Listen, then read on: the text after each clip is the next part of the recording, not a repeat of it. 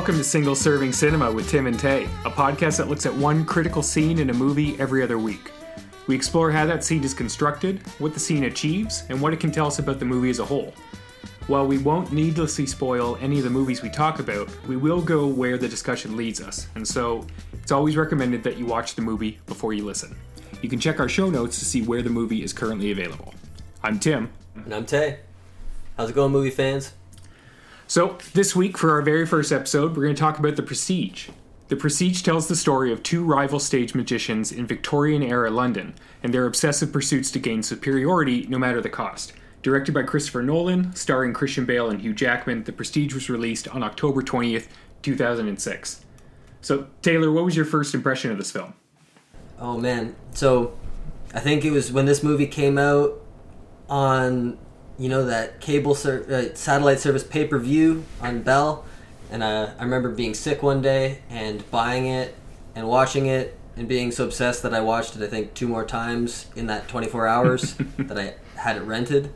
I just couldn't believe that a movie had a twist like this, um, and I it just hit me at the perfect age, and it was one of the movies that I don't know definitely put me on the path of being a movie buff and movie lover. Well, I'm pretty envious of that first experience because I so this was at a time when I was in high school and someone I knew had just gotten a car, and we made the most of it by always just going to see movies as much as we could because we lived in a small town outside of a larger city, couldn't watch any movies locally, so we just were watching movies all the time uh, over in Hamilton. And Prestige was one of them in this run. It was alongside with like Casino Royale and some other really good movies at the time.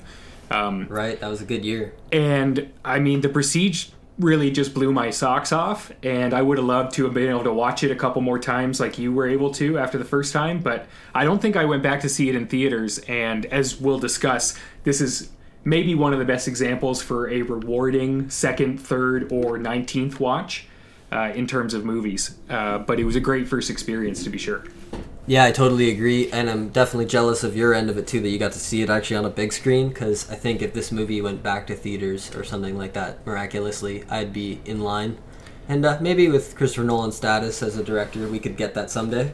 I think it's certainly possible. People like to do those anniversary things. They did it with Dark Knight and maybe even Interstellar, which is, I mean, you could definitely if you can get Interstellar back in theaters, I think you can get the Prestige in theaters. Anyway.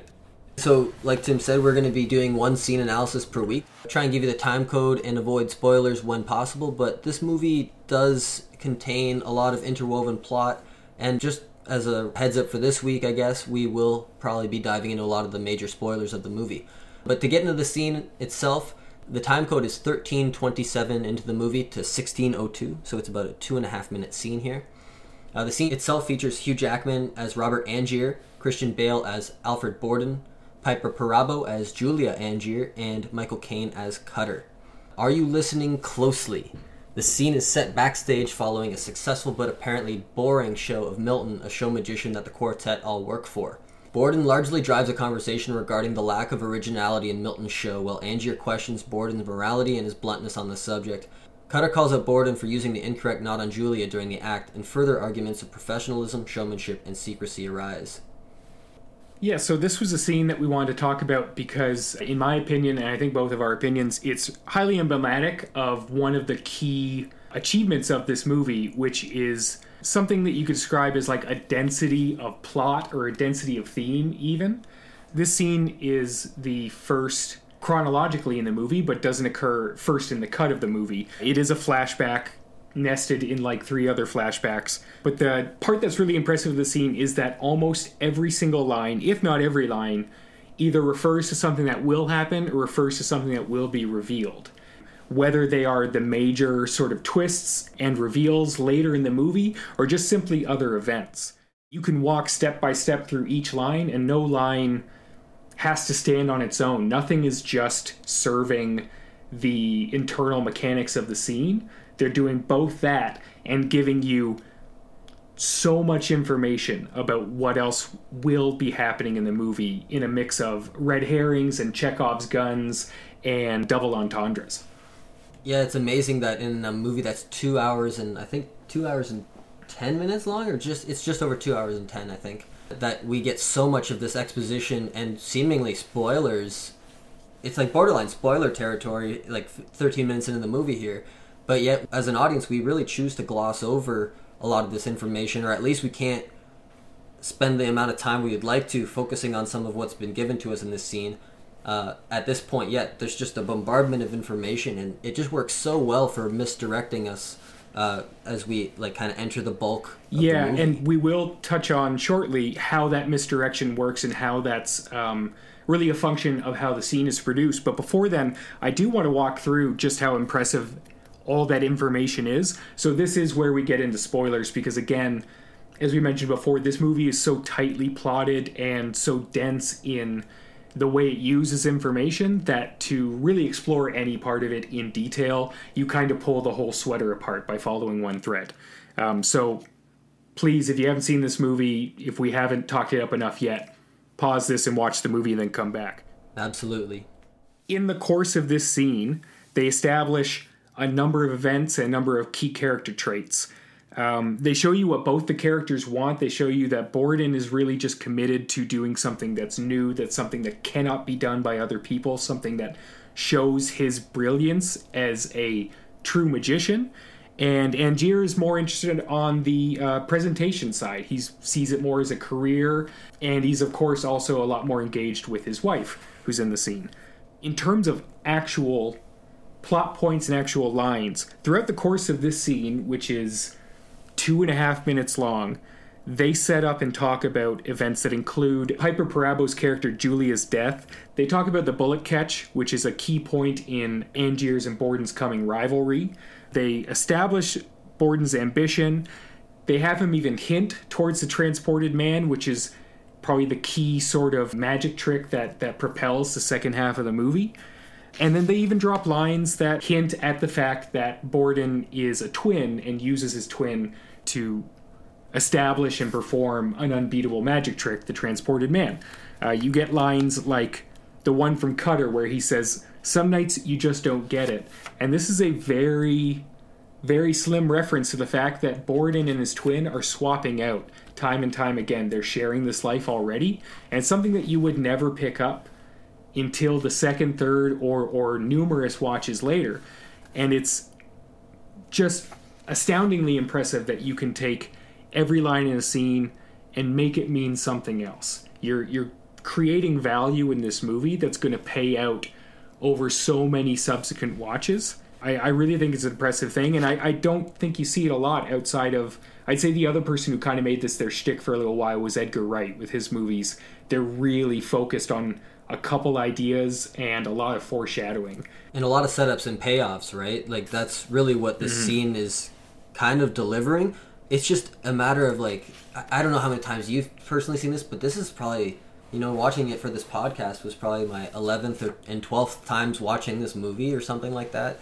So the fact that even watching it that many times, even this time with subtitles on, you still are just picking up some of this information because there's just so much of it. There's just no way you can grasp all of it at once.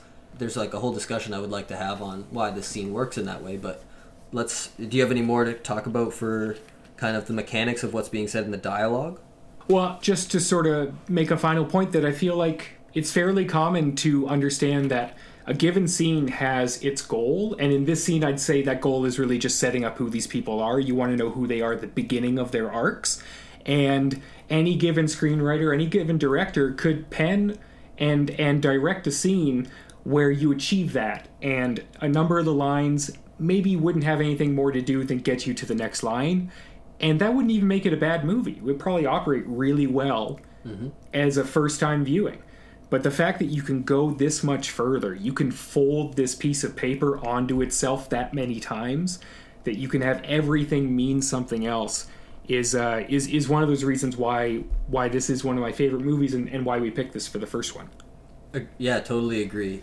Like I've been saying, it, it almost like the no matter how many times you watch this movie, the scene still has just so much to offer, and so many times where you're just like jaw drops because you if you're told this 13 minutes in the movie and you're just and yet you still spend half the movie figuring out how the characters know what they know, um, and a lot of I think how this works is a sense of misdirection, which is inherently part of the magic tricks that are also part of the narrative of the film, which is why this works as a meta cinema example.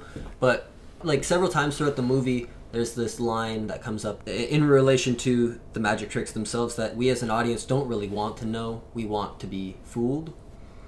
And I think that is a perfect statement for how this scene is kind of operating on a technical level. There are so many different pieces of information in the scene, but also the way it's shot really enables this uh, almost bombardment of information while not being able to pick up everything and focus on it all in one go. So the scene was shot all handheld on shoulder mounts uh, with a complete 360 degree set. So that basically allowed the cameraman to follow the action and basically over the course of many many takes they were able to piece the scene together but it really allowed the actors to dive into their characters which is really notable. Like as you said it's an excellent exposition scene for all the characters. We really get a sense of who they are. Christopher nolan and his dp wally pfister worked together to like make the set so uh, believable and then also let the actors just live and breathe the lines. So they were doing you know five lines of, or five pages of dialogue at a time kind of thing. And all that really allowed this information to kind of escape naturally. Yeah, like I think one of the key things here is in order to not give any unnecessary weight to any of the lines that they're doing, it's never shot in a way that would highlight anything. Like I think that the opposite in the spectrum is like if you look back at like uh, like Hitchcock movies where you get that long zoom into right. like the gun in someone's hand or like the key that they just stole, something like that the way this scene is presented is the polar opposite. Being shot on the shoulder, you kind of have this perspective of just being another person in the scene. It's very casual, it's very informal, it's very unstaged, right? It's not uh, like the way that they shoot the scenes that are on the stage, where you have these sort of set um, uh, cameras that are either just panning or rolling um, with that little natural shake that you get from the handheld shoulder mount. Um, yeah, it's operating like there's nothing special to see here yet. And mm-hmm. as a movie audience, you have that expectation. You're not going to be given all this crucial information this quick into a movie, so it's kind of tricking you in that regard as well. Yeah, I think that's a really interesting thing to look into because I think a lot of analysis of um, of which shots that directors choose and things like that often is about what point of view are we giving the audience member what are we telling them about the people in front of them but this one very specifically serves the purpose of making you not worry about what you're hearing you're just meeting these people and you're mm-hmm. overlooking all the stuff that they talk about as being you know magician's jargon and stuff that you don't have to remember and every single point of it is something that when you see it again, your brain's going to give you a little dose of something and say, remember, like you already heard about that.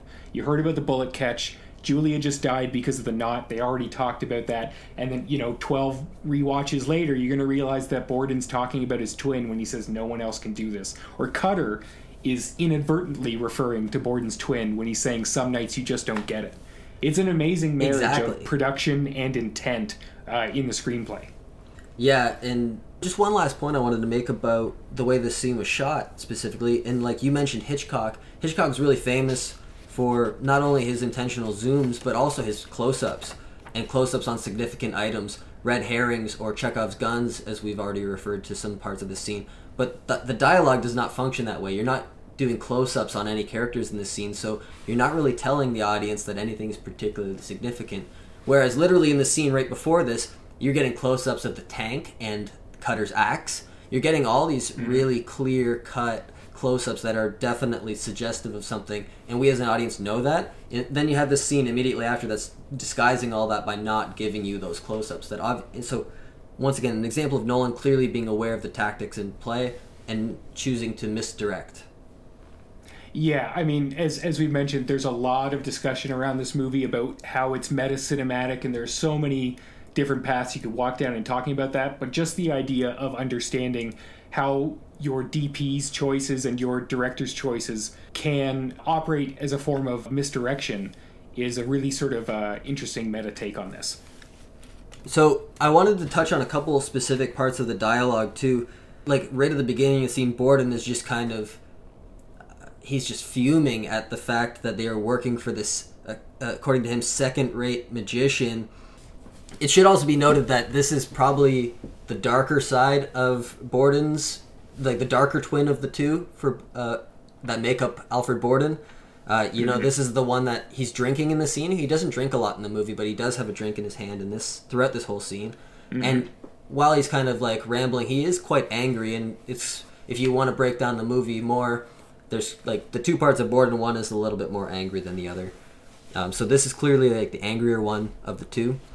Um, I love the fact that the bullet catch is mentioned, but also there's like the idea that like he brings up using a plant again, and like it's I find that kind of funny because plants just keep backfiring on both of them throughout the movie, and so that's just another point of them like being amateur magicians, not fully seeing the big picture yet. And I, there's a lot of good stuff in that early rant of Borden's. Yeah, absolutely. And I, I would be remiss if I didn't point out that um, when we're talking about him, talking about Milton, Milton is played by a real life magician called Ricky Jay, who is by far one of the most interesting people I've ever heard of in my life. Um, there is a New Yorker profile on him. Uh, we'll link it in the show notes. Um, if you want sort of some extracurricular reading, if you're a big fan of The Prestige or uh, The Illusionist as well, because he also consulted on that. Oh, nice. Um, yeah, Ricky Jay influenced both those movies, and he's also just not like I think the stereotype that you get about magicians. He's not like uh, David Blaine or David Copperfield. he's really his own thing. It that's sort of a mix of um, magic historian and like long term payoff magician. There's some really cool stories about tricks that he's pulled off with friends in that profile. I would highly recommend it. That's really interesting. I, I want to check that out myself, actually. Well, you can check it out in the show notes. They'll be there. um, another point, if we want to move just slightly past this, because this scene is kind of married to the scene that comes right after it. Because at the end, um, sort of as the argument comes to a comes to a fever pitch, Cutter uh, offers Angier and Borden the opportunity to work with a businessman that he knows and possibly get some stage time if they go see this other magician perform. The magician being Chung Ling Soo. And, Oh um, yes, this in- is juicy information here. Yeah. yeah, so one of the videos that Tay and I checked out in doing our research for this was one by a rather small YouTube channel called Proofreader. Again, check it out in the show notes. We'd highly recommend it. This guy does about an hour long deep dive into the movie scene by scene, and he clearly did really detailed, really in depth research on what went on, and went so far as finding out that Chung Ling Soo was a real magician. The the the uh, the Chinese magician that Borden and Angier go to see in the scene following the one that we picked for this episode. Uh, he he was a real magician and he did do the act that you see in the movie. He With wa- the goldfish, right? yeah, yeah. He was also a white man who sort of just took advantage of the assumptions that people were making about Asian people at the time and their association with mysticism and things like that. So, like almost anything, when you look back in history, it has a bit of a bummer to it as well. Um, but there's a really interesting story there about Chung Ling Soo and the rivalry he had with another magician um, that culminated in a bullet catch. So, uh, some very Correct. direct parallels to this movie from that. Right. Yeah. So there there are so many things that cl- I'm assuming Jonathan Nolan, Chris Nolan took from the Chung Ling Soo story and kind of just incorporated elements sprinkled throughout the Prestige. Really impressive information. Once again, that proofreader video was very was very informative, and that guy really did his research. So we're trusting him on this one, but that was uh that was really insightful stuff, and I thought that added so much context because there's you know, Borden is also like really showing a lot of his cards in this, like I said, kind of probably drunken rant that he's doing at the beginning of the scene. He says, you know, things like a real magician tries to invent something new that others will scratch their heads over. And then you have Cutter speaking about Chung Ling Soo saying that he really has what it takes. So he's kind of overstating that even more so. Like Tim said, it's kind of connected to the following scene where Borden is e- able to pick up the, the technique of Chung Ling Soo, which is that his whole life is fraudulent. And Borden's obviously able to pick that up because he has the same idea for his trick in mind. All just really juicy information about like how a Borden's character like understands the world of magic, but also like just how the Nolan brothers kind of took this story and sprinkled it throughout the Prestige. Yeah, it's really a, a masterful um, arrangement and dissemination of information um, in a really labyrinthine plot as well. Again, there are multiple nested flashbacks that occur in different points of view as you follow one person reading a journal in which the other guy is writing his journal and then you find out later on that both the journals are have been written on purpose to mislead the other one Right. it's something where it should be much more of a mess i think i like as you said props to jonathan nolan to be able to write a structure like this and then go from that level down to the level of how you're giving information and then Nolan and Pfister taking all that information and taking that structure and figuring out how to film it in a way that also doesn't show their hand until the minute they want it revealed. Yeah, Uh, it's it's there's no impressive. reason. there's there's so many ways this movie could have been a complete mess of information delivery, and it just isn't. It just operates on such a high functioning level of understanding exactly the information the audience needs and maybe perhaps doesn't want to know at the same at that time. Mm-hmm. Uh, Yeah, my my assumption would be that the experience of working on Memento probably did a lot to help uh, Nolan figure out how to how to shoot and how to present uh, a really confusing uh, uh, sort of structure and plot. Right. Yeah, Memento's a really interesting case for that too. And I, like, we don't need to dive fully on into Memento here, but Yeah. you're right. Like, it, it, it's once again all about the information he's delivering and how the audience is interpreting that in an unconventional narrative structure. And I think you're definitely right. You're definitely onto something there. Like, Nolan has a fascination with time. We know that from all of his movies. But clearly, there's something about, uh, you know, timelines and the delivery of information that he's interested in as well there's an audience level that obviously connects meta cinematically to the prestige as well that nolan is clearly like inciting as well here Yeah, certainly. Um, and I did. I, I wanted to look into whether or not Jonathan Nolan was involved with the writing of Memento, but uh, I think it's just credited right to Christopher Nolan. But again, this sort of um, exploration of more complicated structures is obviously something that comes back time and again in all of his non-Batman movies. Uh, You have a lot of really sophisticated cross-cutting. You have obviously, I mean, the the most surface level thing is just playing with time and things like that that I think kind of makes uh, Prestige a more notable one to look into because it's really not playing with time. It's playing with perspective. It's playing with control of information. And uh, I mean, just one of the many reasons why we chose this movie. Um, throughout the course of this podcast, we plan to always pick movies that um, obviously the Prestige did very well. It was a very popular movie. Got nominated for a bunch of awards. But in the scope of Nolan's work, it doesn't fit in like the other ones do. He obviously, after the Prestige, figured out how he would approach things and what he wanted to focus on. And the Prestige now stands as kind of an outlier, um, which is what we kind of like to look at here. This this is a win-win for anyone listening because if somehow you hadn't seen this movie before, it's a great movie to watch the first time, and anyone else listening to this, you will be rewarded by watching it again. It's the easiest movie to recommend to watch because it's good no matter when you have. yeah i think it's so approachable on so many levels um, you you can really dive in on multiple viewings of the film as well which is not something that you can say about very many movies especially these days where there's very basic plot structures in place. But this there's just so much context that you can and you can really look at the characters in so many ways as well. There's a couple other parts of this scene that maybe are worth looking into. You know like i, I want to keep coming back to borden and how he's like showing his full hand here almost. He's really not doing a good job of, of hiding his secret in this scene to be honest. Mm-hmm. cutter kind of talks to him about or no, sorry, it's Angier who says any trick can be duplicated, and mm-hmm. Cutter is the first to correct him and say, not if Borden has actually found his masterpiece. And the part that always like kind of goes slips under Michael Caine's Cockney accent is that he says if he's prepared to do it. And I, I really like that like extra little line in there. It's so hard to pick up, but Cutter does say it. Well, yeah, that's one of two in the universe of the movie, two lessons that keep coming back time and time again that they set up in this scene. One of them is that nothing great can can be achieved without sacrifice. So him saying Yes. under his breath if he's prepared to do it, and then he tells them go check out Chung Ling Soo and you'll see what sacrifice looks like if you if you're smart enough to figure out what the sacrifice is, being that it, he's sacrificing his quality of life off the stage.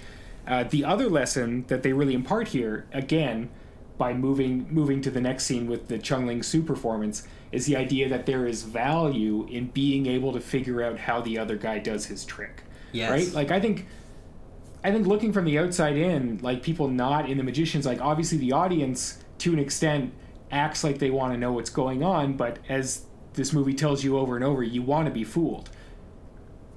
The suggestion of the ending of this scene and where it goes sets up the idea that no, there's a lot of value in knowing how someone else does their trick because you can either improve upon it or as a magician if you understand their secret you can at least see why what they're doing is valuable and, and adapt it for your purposes.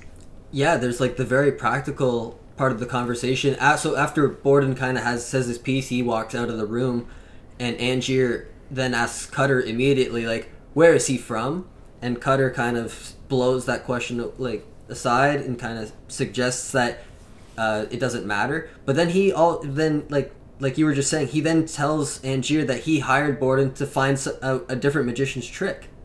Mm-hmm. So th- you're right. There, the, there's clearly this expository element of the scene that is trying to maybe hit hit us over the heads with that information too. There's enormous value in understanding and recognizing someone else's trick.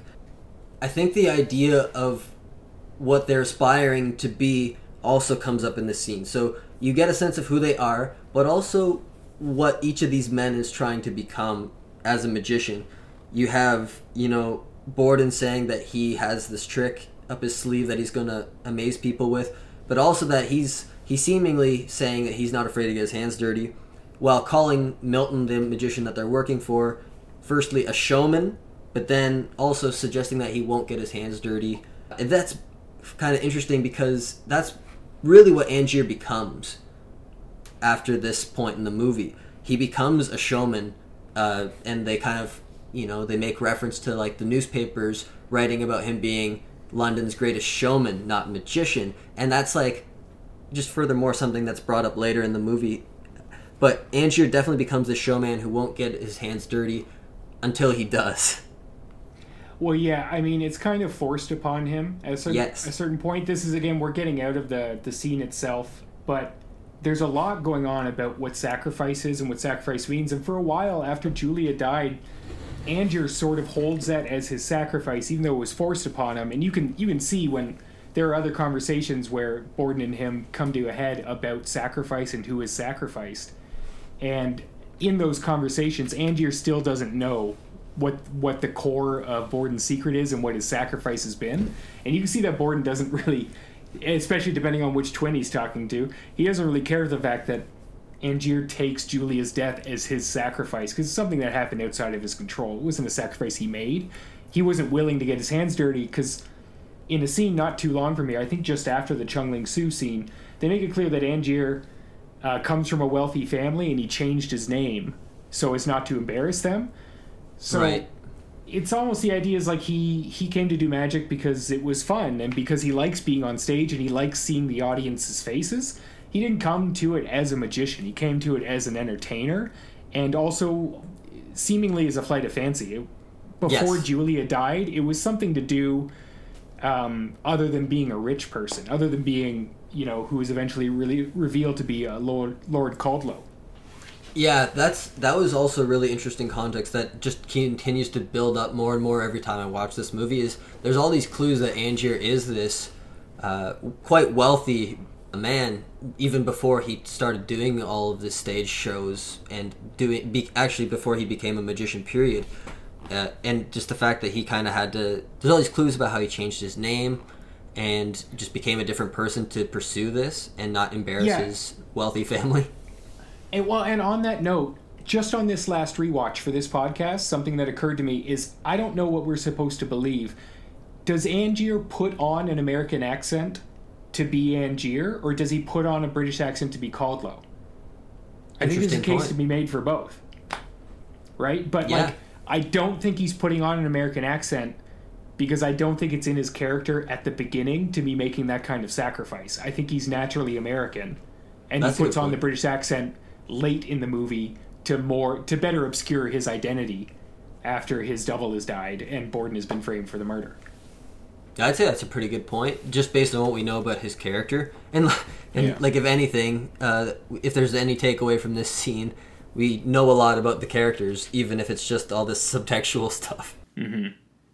Uh, so just the last part of the scene, I guess. Now that we've pretty much covered most of the dialogue that happens, the last point of dialogue. Maybe this is like going way too deep into this, but I wanted to ask your thoughts because, like you mentioned, Tim, every line of dialogue in this scene seems to matter and mean something. So, what you, is there any additional context to when Cutter tells Angier to watch his sightlines when kissing his wife's leg on stage?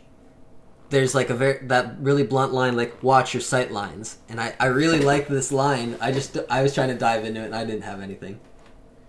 Well, um, I would have to rewatch it to be sure, but is it has it been made clear yet that they're married, or is that how they tell us that they're married without it being more obvious? You know what? That that's probably honestly it. That's I think because he says your wife's leg.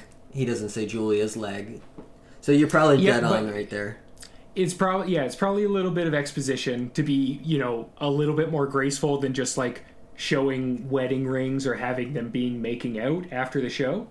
yeah. Um, but it could, but it also points towards the idea that uh, at that time Angier is not committed. He's sloppy and he's having fun. Like he he's all hammy on stage, right? He gets up and he does a bow. Yeah, yeah, I And- like that and- Mm-hmm. eh, point of emphasis on his character too. Yeah. Yeah, Okay, that yeah, okay, that's a bit more juicy for me then. That's that that's something I can take as a good we, answer. you can read into it either way. It's it's you know at, on its very surface, it's purely functional. You got to know that they're married so that he has something to lose and and does lose very quickly. But there's there's obviously more it could tell you about his character as well. yeah, it because to me that's what really stood out. He Cutter mentioned like if I can see you kiss your wife's leg, then so can the people on the ends of rows three and four. And I think mm-hmm. that's just once again exemplifying Angier's lack of dedication and awareness of the act itself of being a magician, and mm-hmm. he's yet to fully learn what you have to sacrifice, including like maybe you can't kiss your wife's leg when you go up on stage mm-hmm. next time. You know, like he's yet to understand that. it's also great like behind the scenes within the movie sort of talk. Like that is the kind of thing you would expect cutter to talk to them about.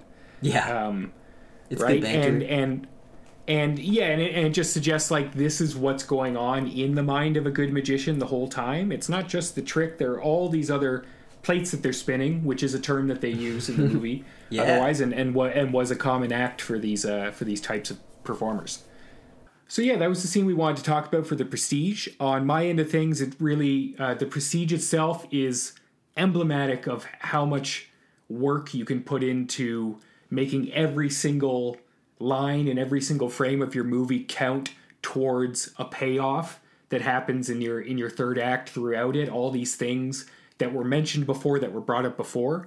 The uh, the Prestige is is a great example of that, and I think this scene itself is the keystone of that entire process for the movie. And likewise, I found this scene just to be incredibly intriguing on the from the aspect of meta cinema. And I know that wasn't something we wanted to fully dive into, but the scene and the way that it operates as a perfect example of misdirection in cinema is kind of intrinsically tied to the idea of this movie being about magic and about the act of magic. So it's a point that we can't really go without saying. But the way that the scene is shot is just unique as far as Nolan movies go. It's really interesting watching him operate run and gun. There's very few special features on this Blu-ray, by the way, but you can watch them kind of clumsily navigate the camera around this room while they're f- trying to focus on all the actors, and it is really interesting perspective to see Nolan operate in those kinds of confines. Um, and once again, I think that all these all this technical jargon just allows us to look at this scene for what it is, which is just kind of perfect exposition. Yeah, yeah, absolutely. No, it's a it's really an incredible thing to look at in hindsight and pick apart and see how it works. It, it's very impressive. And with that, that's uh, what we wanted to look at for the Prestige today in that scene. If you're on social media and that's how you found us, we'd love to hear on your rewatch what's a what's a new line that you picked up that you didn't realize meant something that it meant on the watch before because that, that seems to happen every time I watch it and I'm sure it's the same for Tay. Yeah, absolutely. So to wrap up each episode, what we want to do is just give you a recommendation each of a movie we think you should watch, something we saw recently. Doesn't have to have anything to do with the movie that we're focusing the episode on. Uh, so my recommendation this week is a movie. Uh, came out a couple of years ago, but I really haven't heard that much about it, and it came back into the news because of um, the current movie right now, Minari, uh, the Korean American movie that's uh, making waves with awards, um, which stars Steven Yeun, as does this movie. The movie's called Burning. Um, it's a mystery drama from 2018, and it's directed by Lee Chang Dong. Uh, and it was really just a singular experience. This movie has a pace and a an approach that I don't see in a lot of movies. Um, it's it's long and it's slow and it's patient, and I'd highly recommend it. It was really engaging, and it's something I know I'm going to rewatch sometime soon, and maybe we'll we'll even get an episode on it. Yeah, I still have to check that one out. But I you when you mentioned that to me a couple weeks ago, I was I was very intrigued, and I definitely intend to check that one out as well. Yeah, it's currently on Netflix. You should definitely everyone should go give it a watch. Okay, yeah, my recommendation for this week is uh, actually the 2007 film Eastern Promises. It's a David Cronenberg film.